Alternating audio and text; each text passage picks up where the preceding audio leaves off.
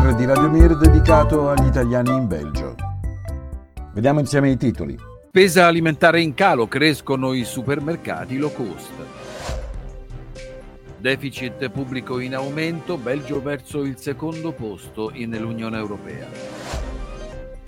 Traffico di droga ad Anversa, difficoltà per le forze dell'ordine.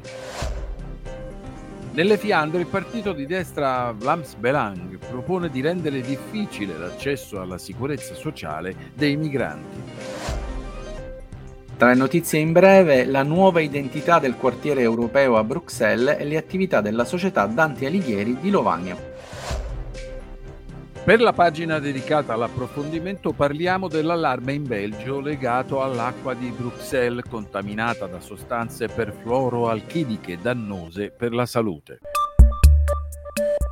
Secondo un rapporto pubblicato recentemente dalla stampa belga, i consumatori belgi hanno ridotto la spesa per i beni alimentari del 2,5% nel 2023. Questo ha portato ad un aumento della quota di mercato dei supermercati low cost come Aldi e Lidl, Aldi e Ahold Deleuze hanno entrambe beneficiato di questa tendenza. Entrambe le catene hanno lanciato una serie di promozioni e sconti per attirare i consumatori alla ricerca dei risparmi.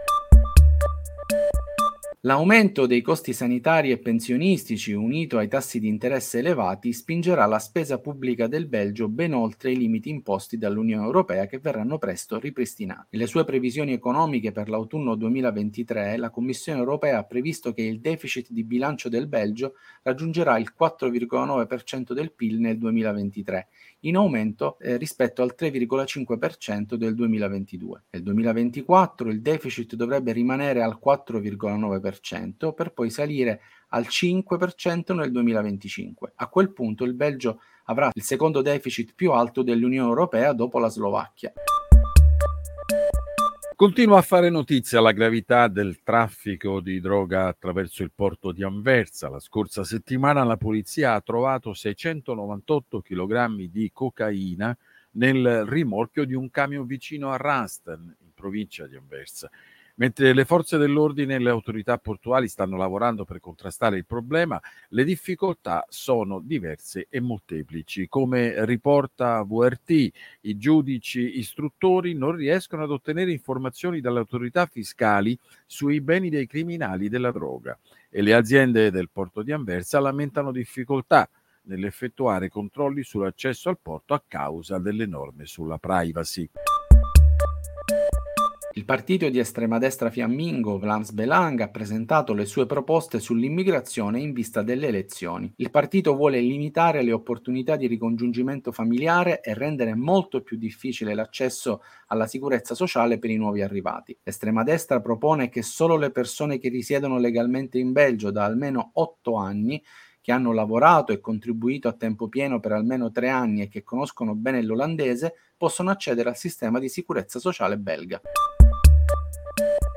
E passiamo alle notizie in breve. Svelata la scorsa settimana la nuova identità del quartiere europeo a Bruxelles, la città sta dunque portando avanti i suoi piani per trasformare gli spazi dominati da uffici in un contesto urbano vivace e anche attraente per i turisti. L'operatore belga dell'alta tensione, Elia, prevede di aumentare le tariffe di trasmissione per finanziare i miglioramenti infrastrutturali della rete elettrica nazionale. A partire dal 2025 ciò comporterà un leggero aumento delle bollette per i consumatori, pari a un aumento di circa 3 euro al mese per l'intero anno. Sabato 25 novembre e poi ancora il 16 dicembre la società Dantaleghieri di Lovanio insieme al gruppo ad alta voce propone laboratori in italiano per i bambini dai 3 ai 10 anni e divisi per fasce d'età.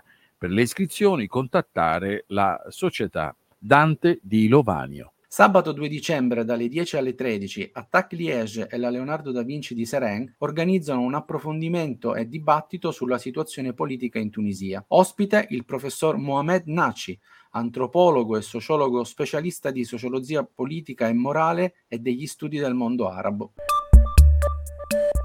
E siamo allo spazio dedicato all'approfondimento. In Belgio il dibattito sui PFAS, le sostanze perfluoroalchiliche, ha investito la Federazione Vallonia-Bruxelles, preoccupando soprattutto i cittadini di Bruxelles. La scorsa settimana i media locali hanno riportato che l'acqua potabile di Halle, una città a 15 km a sud di Bruxelles, conteneva livelli di PFAS superiori alla soglia consentita nella regione.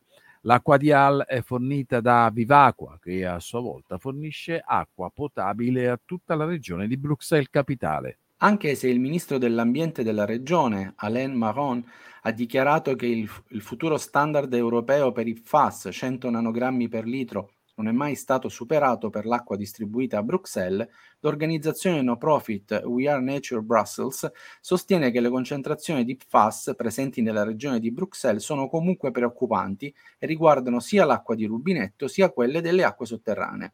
Anche l'agenzia di stampa francese Le Monde, che ha realizzato una mappatura dell'inquinamento da PFAS in Europa, evidenzia concentrazioni di queste sostanze molto elevate in alcuni punti della regione bruxellese, anche superiori a 2 milioni di nanogrammi per litro.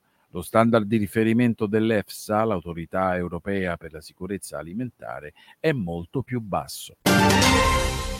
Termina qui il nostro appuntamento con l'informazione. In redazione Fabio Sebastiani, Pietro Lunetto e Valeria Camia. Ringraziamo per la collaborazione tecnica Radio Non Fade Out.